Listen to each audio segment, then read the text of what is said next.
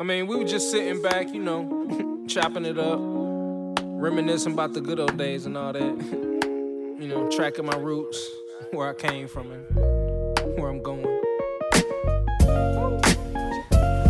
好，我们打板啊、一二三 But like I say, man, ，Hello， Hello，好久没有录了，我都有点不习惯了。对啊，感觉哎，上一次我们两个人单独打电话，好久好久了，上一次可能还是新冠那期吧，新冠约不约的那期。约不约？后来我又去休假，然后前阵子你又休假，所以就感觉也没有怎么好好的聊一下。嗯，嗯，好呀，赶紧聊起来，赶紧聊起来。聊起来好啊。我们其实今天呢就想说呃放自己一马，就不要弄得太 阵仗太大。就我们两个人私下，因为最近两个人也都挺忙的，特别是 River 特别忙，嗯，所以我们想说，而且我们有收在那个各个平台上面也收到了呃各位听友的来信。不能叫来信吧，听友的反 馈，听友，就是留言啦。对对，各位的留言，然后我觉得有一些说的特别好，然后我们也很有感触，再加上就是各个话题我们讨论过以后呢，就跟身边的人有了一些给我们的反馈，就觉得可能想今天就一次性的做一个回应吧，也不能回应，可能就是我们自己在查漏补补缺一下嗯，你你先说一下近况吧，不然。近况啊。哦，最近你知道那个不是第二波疫情真的来了吗？对啊，我看德国每天都是上涨五千五千人的涨，就觉得好吓人。就这个跟其他国家比的话，还算是矮子里拔高个，就大家都觉得哦，德国控制的不错，每天只涨了 五千呢。因 因为像在西班牙，他们上周五就涨，呃，就这周五当天就涨了呃一万多。天哪！可是你们应该也开始宵禁了吧？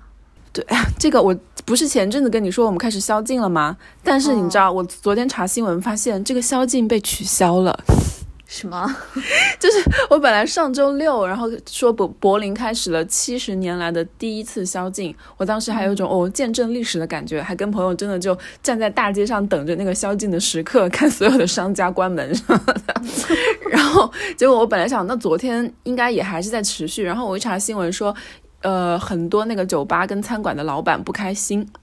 因为这肯定影响对他们的打击是毁灭性的嘛，然后他们就集体告了这个市政府，法院就把这个宵禁令给取消了。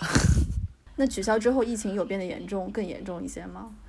就取消可能就是前几天的事情，这个礼拜因为宵禁从上个上周六才刚刚开始，等于还不到一周呢，然后就取消了。嗯可是我嗯看你有在豆瓣上 PO 啊，就是说你跟朋友们在宵禁之后还是可以自己在路上走，是吗？就不会他真他不会真的赶你马上回家这样。不不会，宵禁它只是关闭所有的商业，就是餐馆还有酒吧这些。现在的宵禁令取消以后呢，它变成了酒吧跟餐馆都可以继续保持营业，但是十一点以后不准卖酒精类的饮品。那还去酒吧干嘛？你十点五十九可以点两杯啊。哦哦，可是我前段时间不是还听你说你周围就有朋友好像疑似感染新冠了，是吗？哦，这个又是我要要吐槽，就是你可以想象到，因为之前说德国控制的好，就是说他一切都在自己的控制之下，就是他有充足的床位，有充足的医疗资源来应付这些事情。但这个礼拜我就深刻的感受到说，好像有点应付不过来了，因为我那个朋友呢，他也是。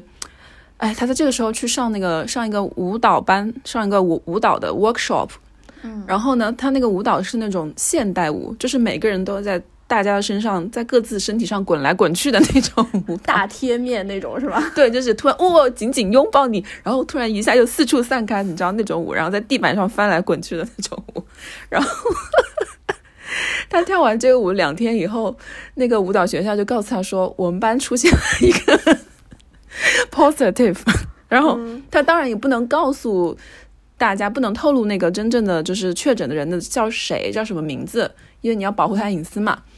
所以我那个朋友就不知道，他就一直在回想说，那我当天到底跟谁是舞伴，做了什么多少亲密的接触。然后后来他就跟那个就是这边的那个实验室，就是负责这些东西的机构，就说我要做检测，因为跟我有很可能有密切接触的人已经确诊了。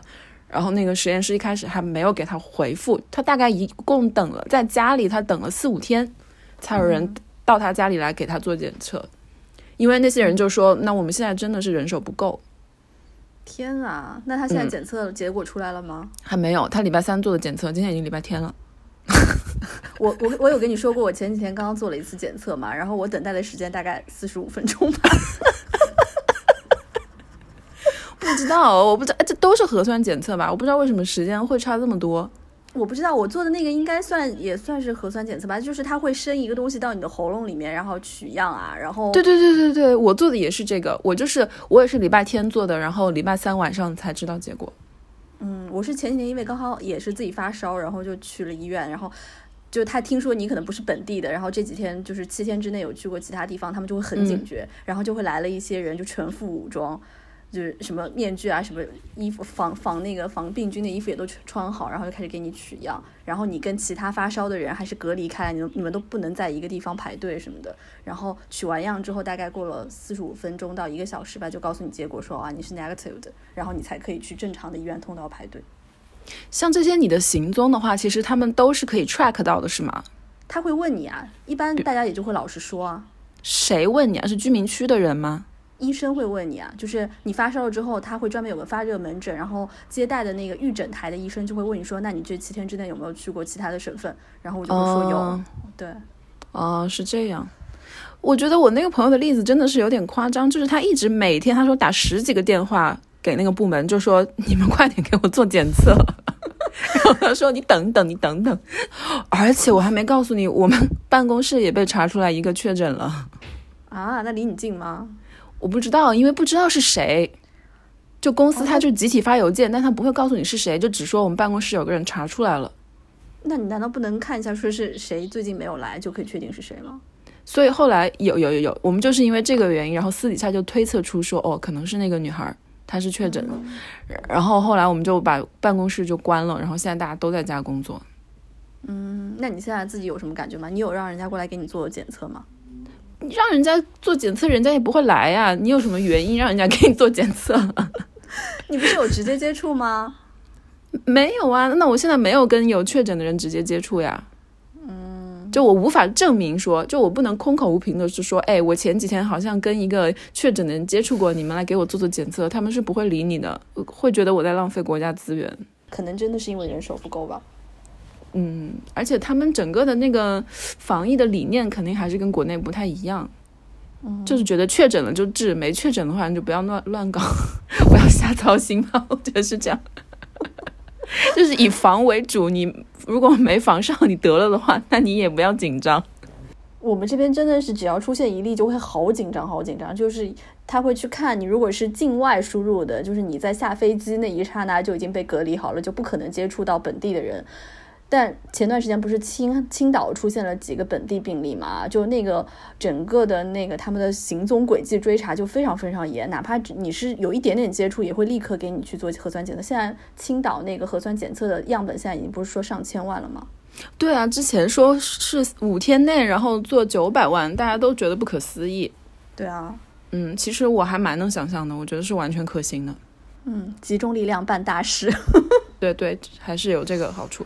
说到这个，我有前阵子你看到在那个呃《经济学人》杂志上，嗯，登了一篇文章，这也是提到青岛这个集体做核酸检测的事情。那《经济学人》他们的那个口吻就总是有点，就是非常的 critical 的嘛，总是，嗯，或者我们这边会觉得他很酸、很刻薄，然后就提到说，中国在这个时候大肆宣扬自己的抗疫成果。仿佛好像就是在指着欧洲人的脸在嘲笑，然后就觉得这样子是不是有点不妥？哎呦，也是感觉好酸哦。对啊，很是很酸，但是又会觉得，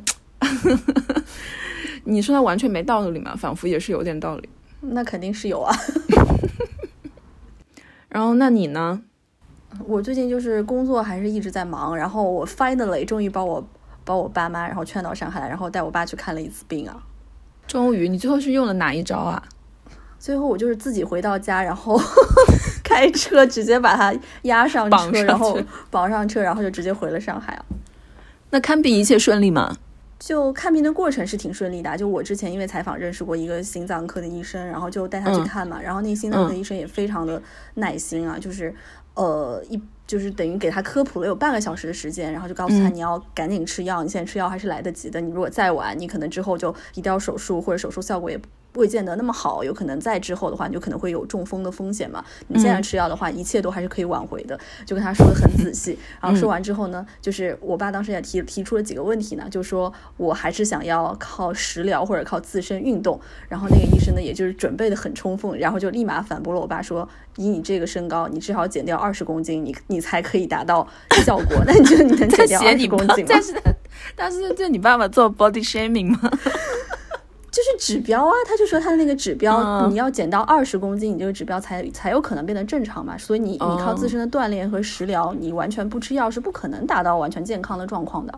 所以你爸爸那一刻脸色应该突变吧？对，真的。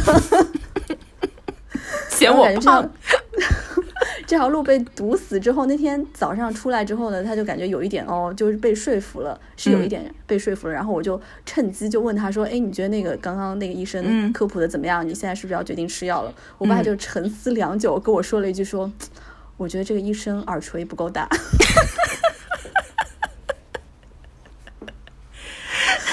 我当时的心里就是在 “excuse me”，你在说什么？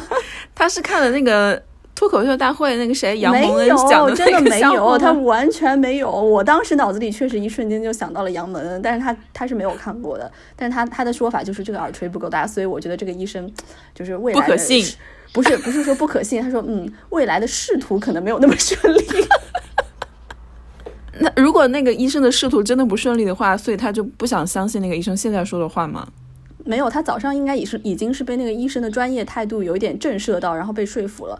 结果哦好死不死呢，当天下午又给他约了一个，就是据说是上海看心脏科最好的医院吧，嗯然后给他挂了个非常贵的专家门诊。然后嗯我们去看病之后呢，就是人特别的多。然后那医生呢，我不知道，就可能是因为他当天看的人已经实在太多了，我们当时排到已经可能是八十多号了。哦，结果他就非常的敷衍，然后看了一下我爸，有可能因为他看到其他的人病症都太重了，看到我爸这个就有一种你别闹了的感觉，你知道吗？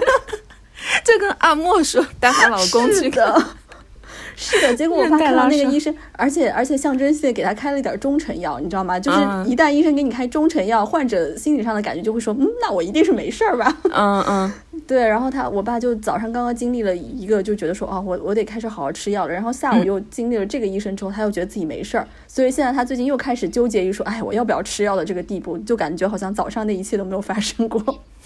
所以在两个医生之间，他就选择相信了那个跟他自己的理念比较接近的那个。也不是啦，反正他也在很纠结。这其实我觉得也是很多人看病的问题啊，就是你看医生之后，你就会发现很多医生给出的结论不一样，开的药也不一样，然后你也不知道自己应该到底相信哪个。所以我现在也是很焦虑这个问题。那你就选择，要是我的话，我就只盯着那一个医生，医生说什么就相信他好了，反正他总不会害你了。嗯，不知道呢，就觉得 不知道医生会不会害你吗？不是不是不知道他会不会害我，就总是想要选一个水平最好的医生去听嘛。那你也无法判断说这些医生到底哪个水平是最好的。嗯，好啊，你可以还是大概放心啦，毕竟你爸也没有到真的一个非常严重的疾病，对吧？可能只是现在有一些小样，只是你有点怕他会恶化这样。对啊，因为但是你关乎心脏这个问题就不会是小问题嘛。嗯嗯，那或者你就开始现从现在开始监督他减肥。他其实不胖，关键就是他的那个指标是一个很胖的人才会有的指标，所以就比较吓人。哦嗯，哦，那你在这次带他看病的过程中，你有感受到我们上次跟阿莫一起做的那期节目叫呃老男人在怕什么的那个，对你的一些观念有改变吗？或者是加强？有加强。我有跟你讲过，就当天我不是带我爸去找那个我联系好的那个医生嘛，然后上午当天就是路就非常非常堵，然后我可能会觉得自己预计可能要迟到一会儿，然后我当时在开车就不太方便发消息嗯告诉那个医生，然后我就让我爸拿我的手机，拿我的手机哦，嗯给那个医生发消息说不好意思，我们可能要晚到。然后我爸拿着我的手机，无法打出“不好意思”四个字。他说。他说：“为什么要说不好意思？就直接说你好，医生，我要晚到了。我说你这是什么态度？你好，医生，我要晚到。就是伊文拿着我的手机，他都无法对另外一个男性医生说出不好意思四个字。所以他人生中、生活中就很少用到这四个字吗？几乎没有。那如果走在路上不小心踩了别人一脚呢？他就只会说“呃 ”，发出一些是什么“呃 ”，就发出一一些象声词吧，然后就走了，是吗？对，这好迷哦。对啊，而且你爸其实还蛮是一个文化人、文明人。对，还有哦，就是最近前几天吧，我我有带我爸妈去看了一次脱口秀嘛。嗯，就当天那个脱口秀呢，就是呃，台上讲的那个人就说。一般他说中年男子、中年大叔来听他的脱口秀的姿势，一般都是那种很防御性的，就是双手交替放在胸前那种，你知道吗？对对对对对，我也有发现。然后我就转过头看了一眼我爸，就真的是一模一样这个姿势，然后就时不时还会站起来走一走，然后再坐下来，然后有一种特别防御性的姿态在听这一切。不是他去看脱口秀，他为什么要起身走一走啊？不知道他觉得做累了吧，然后出来之后，因为 因为前段时间我不是也有在跟你说，我也想去讲脱口秀嘛。对啊，然后他出来之后就跟我说：“你可千万别去讲。”他就觉得说太丢人了。为什么？他是觉得不好笑就很丢人，还是说东西他就觉得说你在上面讲自己的各种不好的事情，你你看你你你就会被大家笑话。可是说脱口秀不就是为了让大家笑吗？对呀，我就不懂啊。就是之前我们好好几次，我可能之前也也是有小小的观察，就会觉得说，年轻男性倒没有，但真的是年纪稍长一点的男性，他总有一种就是，呃，有一种我看你今天倒能怎么把我逗笑的那种，对对对。对，就是真的是这样子，我看你能使出什么招数来那种感觉，今天我笑了就算我输，对他不会笑的。这种时候，可是你花了钱，不就是为了去笑的吗？嗯，是。他真的从头到尾没有笑过。那你还是会背着他去讲脱口秀吗？因为我当然会啊，你不是筹划很久了？对啊。这里可以稍微预告一下，就是别别别，先别预告，我好怕讲不成，给自己造成太大的心理压力。我最近已经感觉要焦虑值有点过剩了。真的吗？也是，首先因为爸爸的原因，然后因为工作太忙。然后休息也没休息好，对，然后我不又得了阑尾炎嘛。哦，但是这个也是很迷，想说你明明就可以，就阑尾炎不是切掉就好了？是是切掉就好了，但是我爸又觉得说阑尾也是有免疫功能的，所以你就一直留着它。我就暂时先留着它，就想说下次发病的时候再切。或者你也可以先减重二十公斤，然后可能阑尾炎就好了。啊，也是有可能了。那天那天我就我自己去看阑尾炎的时候，也是跟我爸妈一起去看的。然后当天那个医生就说，阑尾这个免疫功能基本可以忽略不计，这都是人类没有进化好留下来的东西。然后我爸我就感觉到我爸的脸色就变得很差，就想说这什么鬼医生？你爸真的是一个权威感好重的父亲哦。嗯，是被你这样一套形容下来。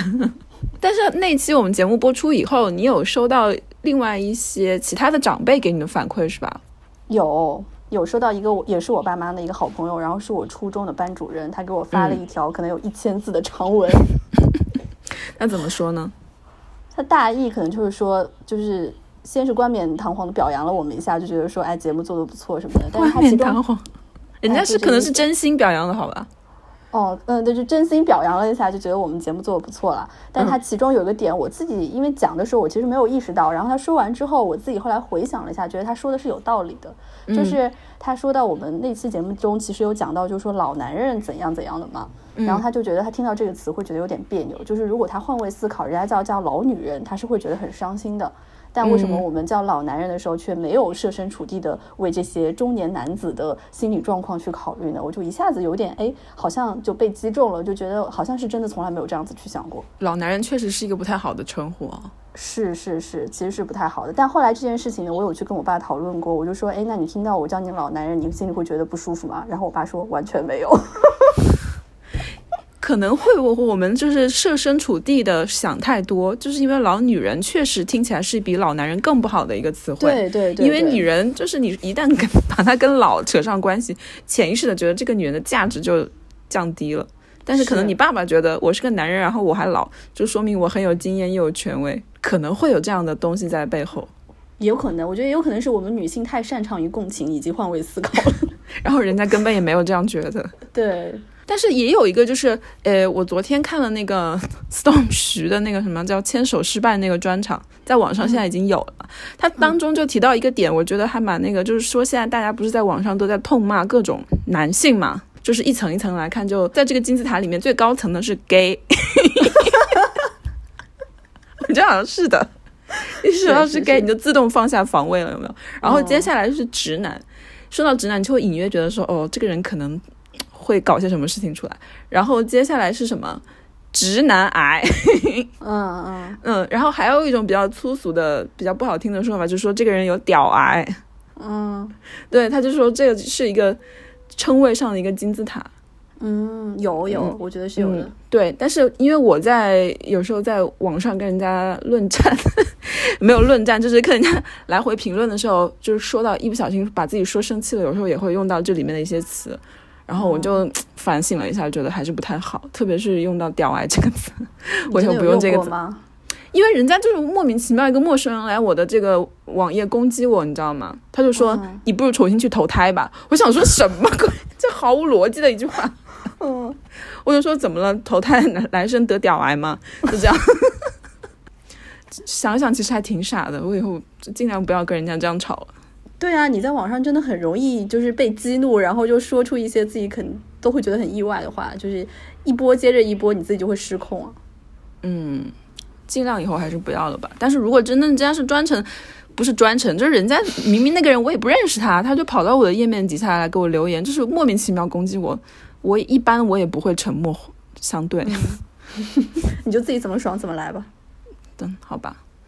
然后呢，还有其他的一些问题，就是有一个网呃朋友留言叫 U I U N 嗯。的朋友留言，就提到你在我们那个种族主义那个话题里面说，当时是举了一个例吧，就是说，对，比如说你在晚上遇到了一个黑人朋友，然后你跟他开玩笑说你好黑，我都看不到你。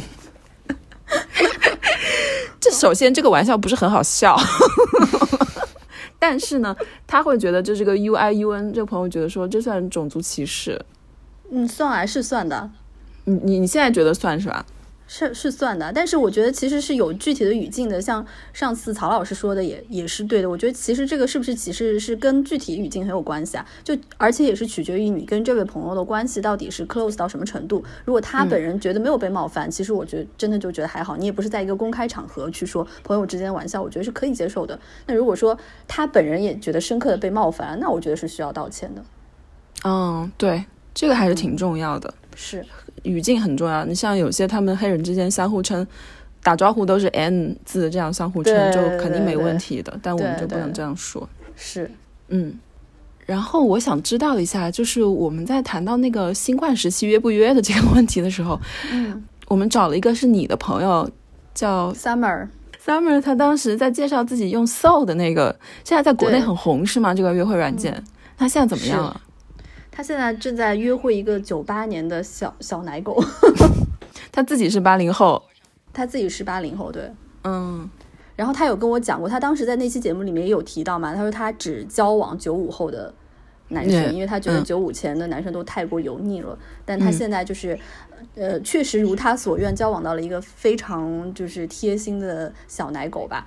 嗯然后，但我觉得他比较有意思的是，他这个使用 Soul 的这个习惯和这个嗯方法，我觉得还是可以借鉴一下，就很神奇。他有当着我的面给我就是展示过他一般是怎么使用这个 Soul 这个软件的，因为这个嗯 Soul 这个软件它是其实对声音非常非常重要的一个认识人的途径。就是如果这个人的声音好听，在 Soul 上面是非常非常加分的，因为他每天呢会给。呃，女女的女性用户每天有十个免费跟异性打电话的机会，然后男性用户他每天有三个可以跟异性打电话的机会，然后就在这几个电话中呢，你就可以决定说，有四分钟的时间，你可以决定说我要不要跟这个人接着聊下去。然后他有给我总结过，就是他一般的接起电话来，他会说：“你好，听得到吗？”嗯这句话的意思就是说，我在一个信号不太好的地方，然后我如果听到你的声音不太好听，就方便我在我讲话的时候直接把电话给挂了，就显得不会很不礼貌。他就是用这个软件用成精了。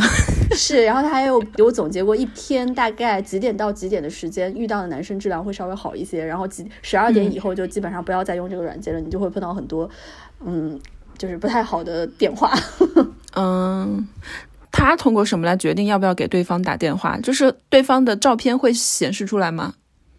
不会显示出来，就是你们四分钟之后，它是随机的嘛，就是随机打四分钟之后，然后他会选择你们可以互相向对方公开资料，然后啊，这样子啊，对，所以你是先听到对方的声音，然后再看到对方的脸，这个脸还只是照片吧，不是 video 吧？对，只是照片，而且 even 有的时候没有照片，只是一些它页面的一些相关的资料，你可以看到是一些文字的。哇哦，那我感觉这个 好危险。所以他们一般如果在座上面聊的比较好的话，他们会使用其他的一些社交软件，就比如说微信啊什么的，就可能能了解到更多的一些信息。嗯，那夏天他现在交到这个九八年的小奶狗男朋友，他知道那个小奶狗男朋友长什么样子吗？知道啊，知道啊。那九八年的小奶狗就是声音也非常非常好听，他现在就是完全就是一个陷入恋爱中的女人，就会时不时的保存。那个 两个人的聊天记录吗？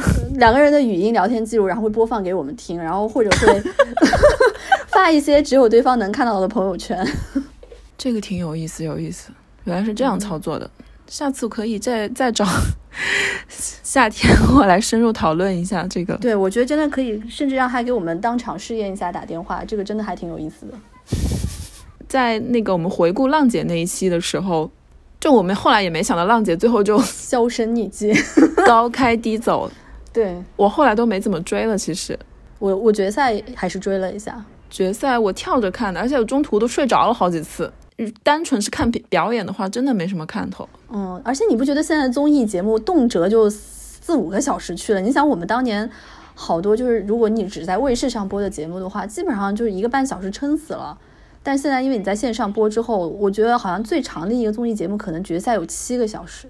哪一集有七个小时啊？明日之子啊，曾经有一次有七个小时。天呐，我不知道这样做的目的出于什么？他是是不是就一开始在制作的播出的时候就认定了有人会用两倍速看，所以其实，在他们心里呢，那就是个三点五小时。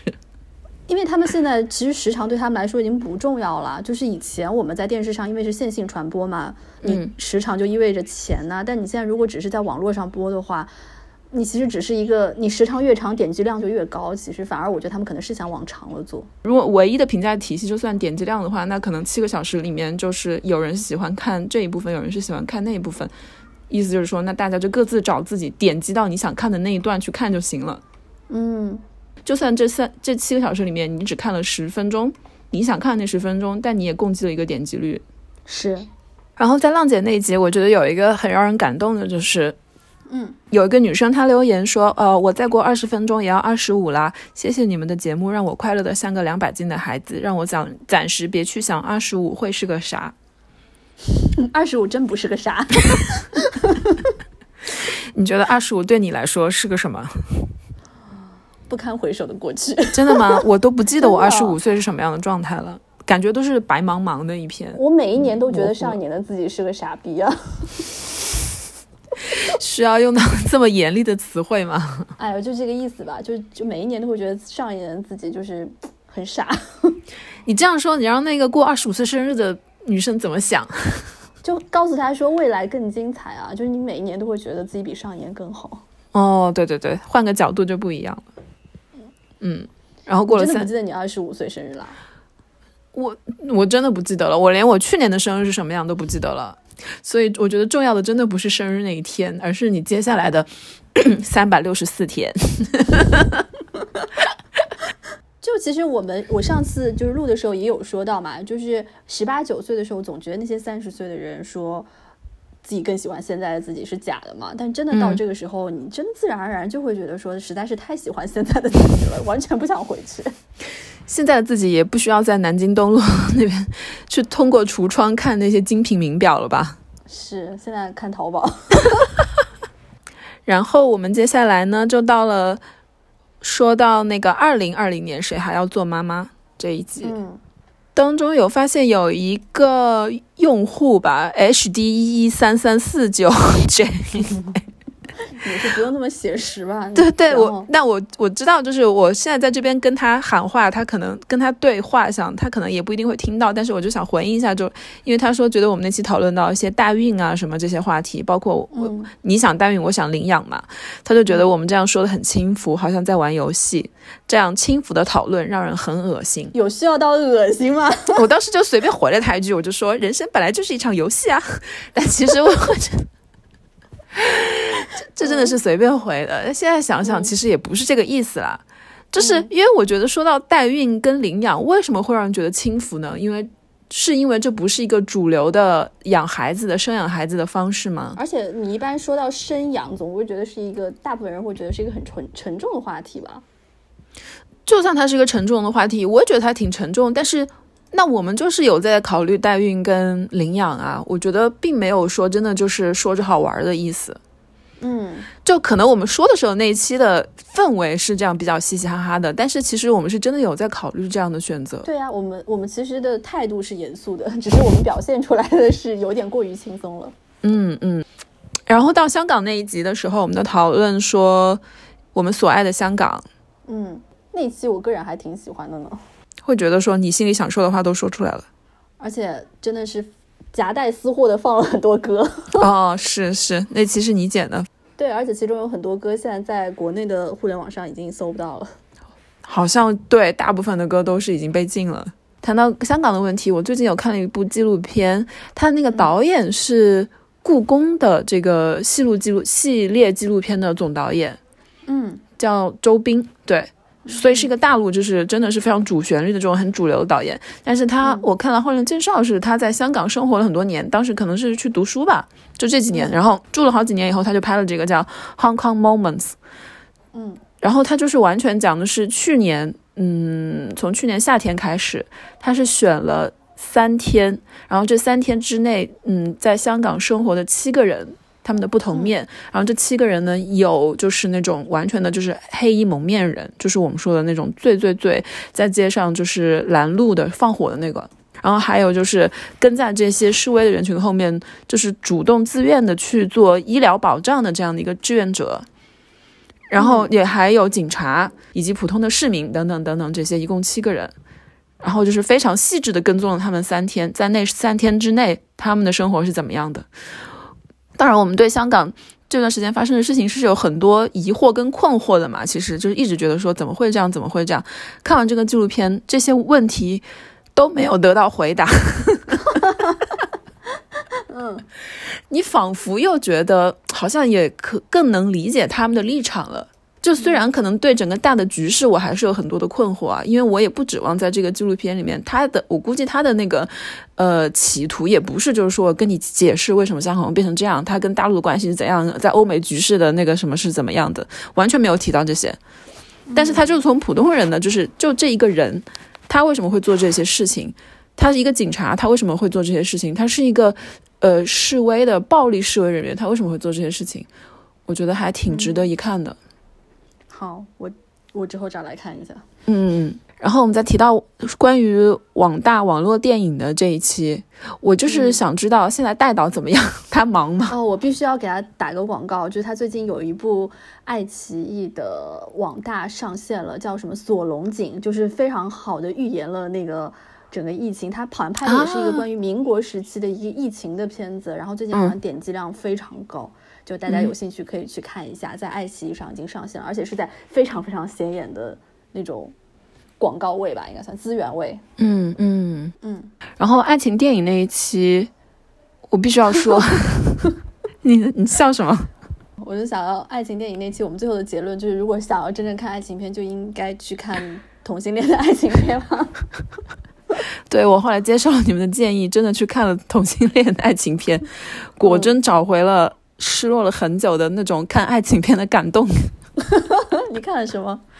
十几年前的一个片子了，就是《双面劳伦斯》，嗯是一个加拿大的导演哈维尔导的，他也不是同性恋片，他说的是那个男主角他想变性，嗯他突然某一天意识到自己觉得哪儿都不对，他就讨厌自己的这种男性的装扮，他自己本身生理上是个男的，所以他就开始尝试着嗯做女装大佬，但他同时他其实一直是有个女朋友的，就他他对他女朋友的爱一直没变，嗯，所以就是说的是这两个人之间的一些爱恨纠结，那你看完之后觉得心动吗？挺感动的。就这种感动，不是说他们跨越了什么障碍什么什么，而是说就是单纯的这种爱的一个人对另外一个人的这种爱的力量可以如此强大，就是里面也有恨啊什么的，可是就会觉得情绪很纯粹，所以可能以后我就只能只 看这酷儿爱情片了。上次我还接受了满堂的建议，我有去看抖音上的一些小小的爱情片段，看得津津有味，停不下来。你能介绍一下吗？我很少刷抖音。我也是最近才开始刷啦，就是那那天突然有想到说，那个满堂当时就有说自己很多电影哦，包包括晃老师当时也说了，有很多就是在抖音上，我就突发奇想去看了一下，结果看到后面就有一种上当受骗的感觉，就很多片子看到最后其实都是个广告，你知道吗？广告，对，它其实都是一些广告，为了推一些产品什么的，前面拍的还挺好的，让我觉得哎呀有点小感人，看到最后是个广告，就觉得自己是很傻。那它里面的那个爱情，它是一个好笑的爱情故事吗？还是说告诉你一个什么爱情的套路？也不是，它是会有好笑的，然后也是会有那种，呃，非常非常非常像当年的那种，像很很低俗的网文的那种感觉，你懂吗？那他给你多、那个视频多长的时间？他不都是短视频吗？它是短视频，但是它会有一二三四 连载。对，而且每到片尾就会有一个。就是小钩子引着你去看下一个，我就当天看到不能自拔，然后就看了好多。那他的那个演员包装什么的怎么样？呃，非常 low。但你还是愿意看上去看下去，是因为他那个钩子设的很好吗？对，他的钩子设的非常巧妙，就是悬念营造的非常好。是哪些悬念？我想学，就是我想知道一下，真的蛮好奇的。设置很多悬疑的东西在里面啊，就比如说。哦，一个人从楼梯上突然滚下来了，然后啊，是谁滚下来？你就很想去看这个正脸是谁，然后就会一直往下点。他又用到这么多大场面吗？是拍一个爱情故事需要用到特技特效？你可以去看一下，真的。好的，下次你有再发现的话，你可以推给我。接下来我们谈到了奢侈品购物的这一集，就说到为什么不买爱马仕，是不是因为不喜欢？嗯嗯。然后有一个朋友留言，就是说一个小白领。他买跟没买铂金包的区别到底在哪儿？我觉得可能就是也是买的一种经历吧。就是铂金包这个事情，可能原来对这个小白领来说只存在于想象中，或者是另外一个阶层的生活，他是完全没有办法碰到的嘛。但如果说他自己真的突然有一天能拿到一个铂金包，那好像他就自己过上了自己最理想的生活，即使可能他的。日常生活没有发生任何的改变，但他就是拿到铂金包之后，他可能会觉得自己跟这个圈子有了点隐秘的联系。包括最近我们不是有看到很红的那个名媛拼团吗？嗯，其实也是同样的道理，就是你自己在划社交网络，像小红书这样的东西的时候，你看到说，比如说宝格丽酒店啊，五五千、五六千一晚上，你觉得这个跟自己的生活完全没有任何的关系。但是如果说你也有这样的一个机会，你可能花个几百块，或者最多一两千块钱，你就有机会。能成为让别人羡慕的那个人的话，哪怕是一天，就有点像是那种 Cinderella 的那种感觉，你知道吗？就是的确很短暂，但是我经历过了，我也让别人羡慕过了，就好像过上了自己羡慕的生活一样。嗯，好的。然后呢，我们接下来就做了一次尝试，就是问了一下 River，问了他的奶奶，然后我就采访了我的小侄女。嗯，那期我真的要笑死了，听你小侄女讲话，一边觉得很好笑的同时，一边就被疯狂的插刀，就是 二十九岁还是姐姐，三十岁就是阿姨之类的。对他很很正经的说，三十岁就是阿姨。对啊，就疯狂被插刀。嗯，你后来有给你奶奶听吗？有啊。啊，那她有什么反馈吗？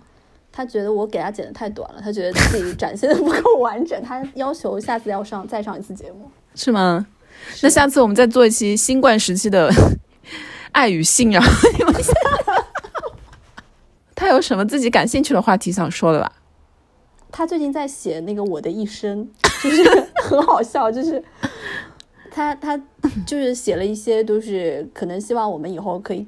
就是了解他过去人生路是怎么走过的一些文章嘛，但是最好笑的就是他写来写去，像当时我们的那期录音，其实有点体现出来，就是对他来说最重要的就是同志们的鼓励，你知道吗？嗯，就是工作上的成就对他来说是最大的满足。他写了我的一生，可能有写了一千字吧，没有一个字是写关于家庭生活的。他的儿、他的子女、他的姐妹、他的父母，一切都不重要，一切都不重要。他不如同志重要。对全部都是同志们。那我的一生不是应该从自己小时候说起吗？总归要提到自己父母家庭的了。好像简单的提了一下下，然后就提说他当时他们家，因为我奶奶还算是一个大家族吧，就是、呃，他的父亲当时也是一个呃司令官，好像嗯对，然后所以家里面也是会有一些仆人的。他写的自己小时候唯一的一件事情，好像就是在南京大屠杀当前夜吧，然后他的仆人背着他坐了一个什么拉牛粪的车还是什么之类，从南京城逃出来这么一件事情。那当时没有他爸妈没有跟他一起吗？没有跟他在一起，没有一个字，他可能自己也不记得了。只记得一个仆人。只对一个仆人，然后呃记得自己坐了一个很臭的车。所以他其实人生的前十几二十年就是出生，然后仆人带我离开了南京，逃离南京大屠杀，然后 新中国成立，然后我跟同志们在一起。然后不是还有参加学校的各种演讲，就是同志们都夸他讲的好啊，然后参加什么文艺汇演，同志们又表扬他跳舞跳的好之类的，天哪，你奶奶真是真硬核女权哎！真的。家庭不重要，爱情不重要，老公不重要。哦，我奶奶还有一个非常非常好笑的一点，就是在我们强烈要求说你要写点自己的感情经历或者写点嗯家庭之后，我奶奶写出来一个四不，你知道吗？嗯就是她说，第一是不嫁南下干部。就嗯南下干，所谓南下干部，指的就是说那些，尤其是当时不是很多山东或者是南呃北方的一些干部嘛，就嗯是他们在老家可能已经有有家庭了，但嗯。是组织需要他们在南方长期的扎根下去，所以就会嗯要求他们在南方重新再组建一个家庭。嗯。然后我奶奶当时就非常正义凛然的觉得说，你既然已经在老家有有一个家庭了，你不能嗯对不起你原来的家庭，所以这种南嗯下干部我是一概不考虑的。嗯嗯，这是第一条。然后第二嗯条是不嫁离婚的男的。嗯呃然后他就说离婚的男的肯定是有些什么问题，所以他这个他就涉及他那个时代的观念，我们就不说了。他就说嗯不嫁、不嫁离婚的。第三是不嫁没有文化的人，嗯然后第四是不嫁酗酒的，就是喝酒的人。嗯嗯，后后来后后面几条我觉得还是有合理性。对啊对对啊，很合理啊，非常有价值。应该成为你们家的家训。四步，大家记住那个四步。打出来。然后我们接下来做了一期关于媒体审查的那一集。其实那一集录完以后，我感觉自己好像有一种之前就是不吐不快，然后录完以后就觉得说啊，全都吐出来了。但是呢，又觉得好像有点虚无，就是吐出来以后，接下来呢？没有用是吗？对，因为我们的评论里面也有说，就是说，嗯，那个留言的人也是个同行吧，媒体的从业者，他就有提到说，那我们也不能拿着这些审查机构或者是这些条条框框，我们也没办法呀，就是不能怪从业者。当然，我们完全没有怪从业者的意思，因为我们本来自己也是从业者，嗯，嗯，但是就会让我想到，那你作为一个从业者能干什么？就可能想一些更巧妙的方法吧。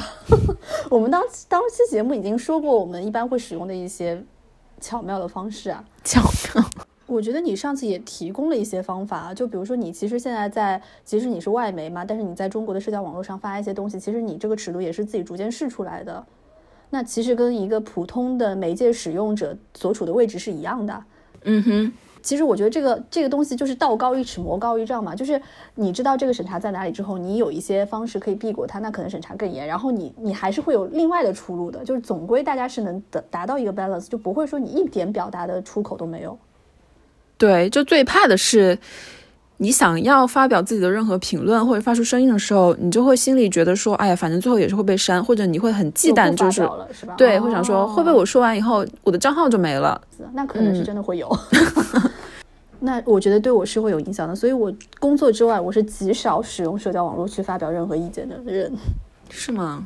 嗯，我就基本上会看，看很多，但是我不太会去发言，好像就是心里会像像你说的是会有影响，就觉得说我要是发了以后，我这个账号可能就不在了什么，我会觉得很麻烦，我就不想发了。嗯，我现在是尽量在安全的范围内，就是嗯我大概也知道有一些词是不能用的，比如说“游行”两个字好像是敏感词，就是我只要我的那个呃发布里面有“游行”两个字，我那个帖子就是吗？对对，我那个帖就会被嗯封锁一阵，就是他说要审查，然后过了好几个小时以后才会显现出来。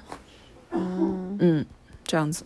所以大概现在是有一个像潜规则一样的，就是你要懂一些暗语啦。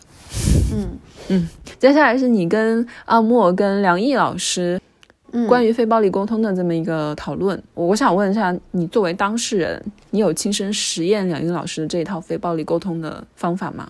我很想实验，但是我觉得我的修炼还不够。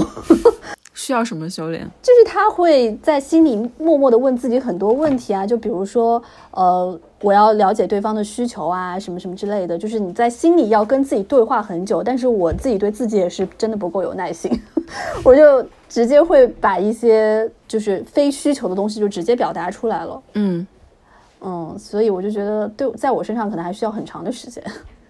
但我又把那本书送给了我妈。我我不是跟你说，我最近我觉得我们家已经形成了一个焦虑的闭环吗？嗯我爸的身体问题，然后我就开始很焦虑，然后我焦虑之后，我的身体就出现了问题，然后我的身体出现问题之后，我妈就开始变得很焦虑，然后我妈的焦虑之后，她血压就高了，然后我就变得更焦虑，所以我们家现在就是有一个焦虑闭环。非暴力沟通在这个里面可以打破这个闭环吗？我试图是啊，所以我跟你讲，前段时间我不是说我有去看心理医生吗？嗯然后就试图说把我自己这方面的压力先释放一下，然后再嗯回去一个全新的自己面对我的这个焦虑之家。天呐，焦虑之家。然后墙上贴着四步。嗯，我们那天那一期收到了很多评论，有一条评论我觉得特别有意思，他就只有一句话，他说说暴力不能解决问题，我就严重不同意。可是我们整期不就在说有更好的解决处理办法吗？没有说暴力不能解决问题啊，只是说有更好的处理办法。所以你是不同意这句话的是吧？就是像上次梁毅讲的一样，就是暴力可以在一时的一时的情况下，可能让对方立刻闭嘴了，但这个问题嗯是永远存在，它并没有得到解决嘛。在有合适的时机，这个暴力还是会重新卷土而来的，就这个问题并没有消失，你没有化解它嘛。嗯，除非你就真的把这人打死了，那你也要承担法律责任。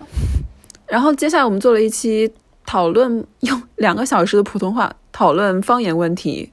嗯有个朋友就他留下了一个很长的评论，我觉得他其实说的都挺有道理，就觉得我们那一期的讨论角度太单一，就是因为一直都在说普通话对方言的这个轻视，啊，普通话对方言文化的这个打引号的殖民吧。整个整期下来将近一个小时，好像这都是我们唯一的一个立场。对，但我们也有稍微讲到说，普通话就是方言对普通话也是有影响的啊，就是很多词原来可能是普通话里面没有的，但它就是在吸纳了方言之后，就慢慢慢慢变成大家平时日常会使用的语言，其实也可以算是普通话。就这个角度，可能我们展开的不是特别彻底，就只是一一句话就带过了。嗯，太明显了，就这一点是。然后他提到了有时候会出现，就是比如说他说。我弟弟从东北转学，因为口音不一致，导致被歧视、被孤立，小朋友都笑话他，哪怕上课老师都用普通话交流，所以就是这也是方言沟通的一个劣势吧。但这不是方言本身的问题，还是还还是这个使用者的问题吗？对，因为我觉得方言就讲方言的人歧视不讲方言的人，或者是说普通话的人歧视说方言的人，都跟这个语言本身没有什么关系，就是不是语言的错，不是说你说普通话就错了，而是这个歧视的这个主体就是是这个人的问题。嗯，但是我也有看到很多评论，就有讲到说我们当期说方言对普通话，就普通话对方言的用到“殖民”这个词是有点过度了。就是其实当时我在录的时候，我也会有一种感觉，就是嗯像我我并没有像你们那么明显的感觉，就是说像。为什么一定要讲普通话？什么？我对这件事情我的接受度是很平顺的就过去了，我没有挣扎对这件事情。嗯嗯，当时就是因为呃想要录这期节目也是我的主意嘛，嗯，是因为我就觉得说我们可以换个角度，让大家觉得说你看似很应该的事情，就觉得中国人全中国都应该说普通话，但是不是一定是这样呢？就是 OK，我们现在是大部分人都在说普通话，但是你要记得，在多少年前的时候，大家不是这样子的哦。而且你从说非普通说自己的方言到说普通话这个过程里面，其实有些人他是更方便的，有些人他反而是更吃亏的哦。是，嗯，就这个是我的当时想做这期节目的一个初衷吧。有一些问题确实我们在往前走的时候其实是会看不到的，就是你不知道你丢下了哪些人。就像前段时间我看到，就比如说我们现在都要使用健康码，或者我们都要手手机支付这个问题也是一样的。嗯就很多老年人他们可能没有办法去这么熟练的使用手机，或者他们没有这种电子支付的渠道，那他们可能不能坐公交车或者怎么样。在大家可能会觉得说啊，你就是在耽误我的时间啊，或者怎么样的。但是从那个老年人的角度来说，对他来说确实是很不方便的一件事情。为什么现在就不能用现金了呢？就他在整个社会往前走的过程中，其实是被慢慢的抛下了。嗯我觉得还是应该去关注到这样一批人吧。嗯。然后最新的一集，呃，关于中年出海的这个问题，你有听对吧？嗯我有听，我有听，我还挺喜欢的。嗯。然后里面有些什么你特别印象深刻的吗？呃，我有听，就是你们有讲到说，就是问说 Where are you from 这个问题。嗯就是这个问题，我自己在国外的时候也会觉得很有意思。就是比如说你在国内的时候，人家问你是哪里人，即使我现在也是有上海户口，然后嗯我也在上海生活十几年了，嗯但人家如果在国内问我说你是哪里人，我还是会说我是温州人，我不可能说自己是上海人。嗯对，但是如果我出了国之后，人家问我 Where are you from，我真的是下意识就只会说，直接会说上海，就不太会再去说温州什是么的。不是？嗯，也不是觉得说说温州或者是说长沙就丢脸或者什么，这真的是懒得去解释太多东西。对，而且就是会觉得解释了那么多，那你觉得跟你说话的这个人，他有生之年真的会去温州，真的会去长沙？对对，而且你真的，我我有一次遇到，我记得我在柏林的时候，就有人问我说 Where are you from，然后我说 China，然后他再往下问我说上海，然后结果他又进一步往下问，他说上海哪里？我就一下愣了一下，你知道吗？但其实我住的地方也完全不是黄浦江，我也不知道为什么当时就脱口而出就是黄浦江边，你知道吗？因为你就真的懒得去解释这件事情，就 黄浦江边上，这是个什么地理范围啊？就因为我当时住在黄浦区嘛，啊，对，但是我又不想去解释这个事情，我就我又觉得很麻烦解释起来，所以我就会下意识的找这个城市最有标志性的东西，就跟你说啊，我就在那边，你就不要再接着往下问就好了。下次别人再问你，直接说自己住在东方明珠楼底下。真的有可能。我在里面有提到，就是说，我觉得到了柏林以后的，反正也吐了不少槽啦。然后我最近对于我来说，生活影响很大的就是，现在天气真的变得非常的糟糕。嗯，就夏天真的是黄金夏天，我才知道为什么对欧洲人来说，夏天就是那么多的文学作品跟电影描述夏天，因为过了夏天，一切就结束了。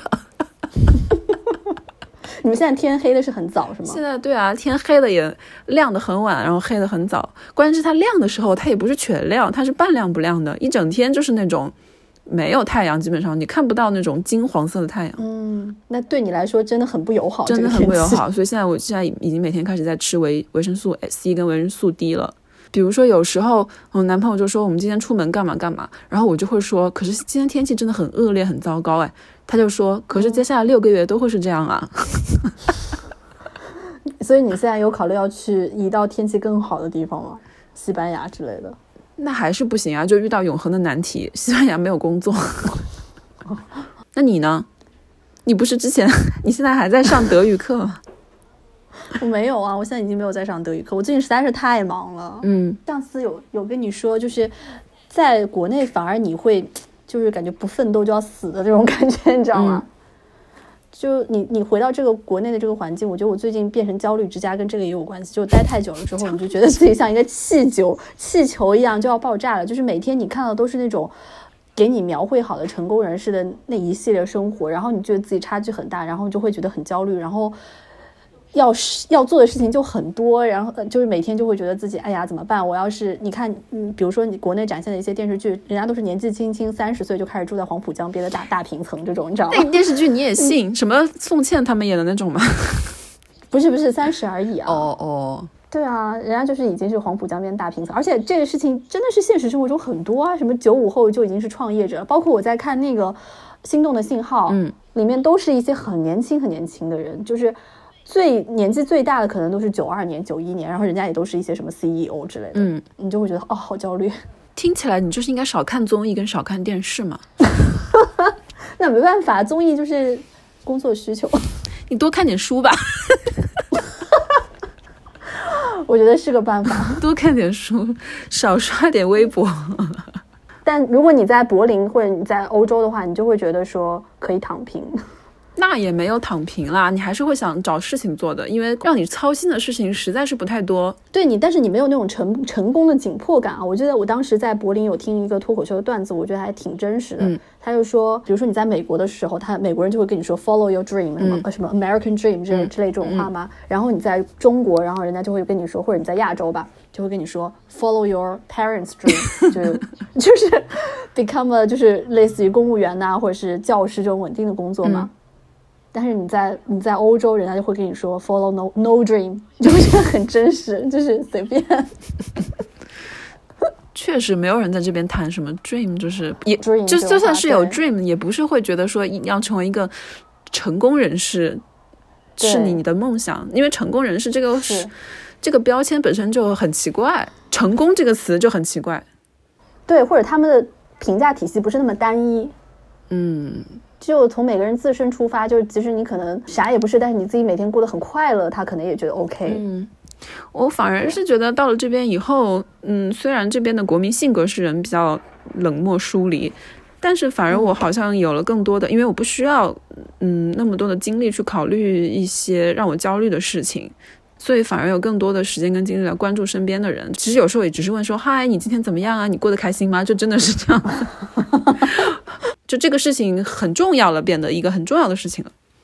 对，人与人的关系就变得很重要。，对，那我们今天好像回顾的也差不多了。嗯，对啊，我觉得能自己有个小的回顾，总结总结问题，然后跟大家听众能也有个交流，还是挺好的对。所以还是欢迎大家能多给我们留言，所以我们都是会看的。嗯，会，大家我们都会看到，就是有时候可能真的就是以为自己回复，但其实并没有回复，会有这种事情发生。然后，嗯，嗯或者有什么想讨论的问题啊什么的，也可以告诉我们。其实我们的微博也是会看，但真真的我们实在是太忙了，就真的没有好好维护。包括微信公众号也是的，我们都是会看，但是就是还没有真的完全同步起来。我们接下来可能也是会慢慢慢慢的把这些东西都同步起来。微博我登录不上去，我到现在还登录不上去。